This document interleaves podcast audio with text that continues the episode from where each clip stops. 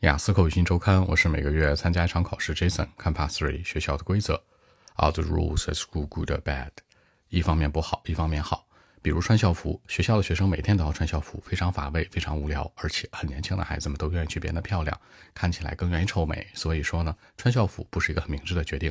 另外一方面，学校还不让带手机，这件事是非常 OK 的，因为那个年龄段的孩子们自制力不太好，玩手机会影响学习，这事儿做得又很漂亮。所以说学校的规则既坏又好。折中一点。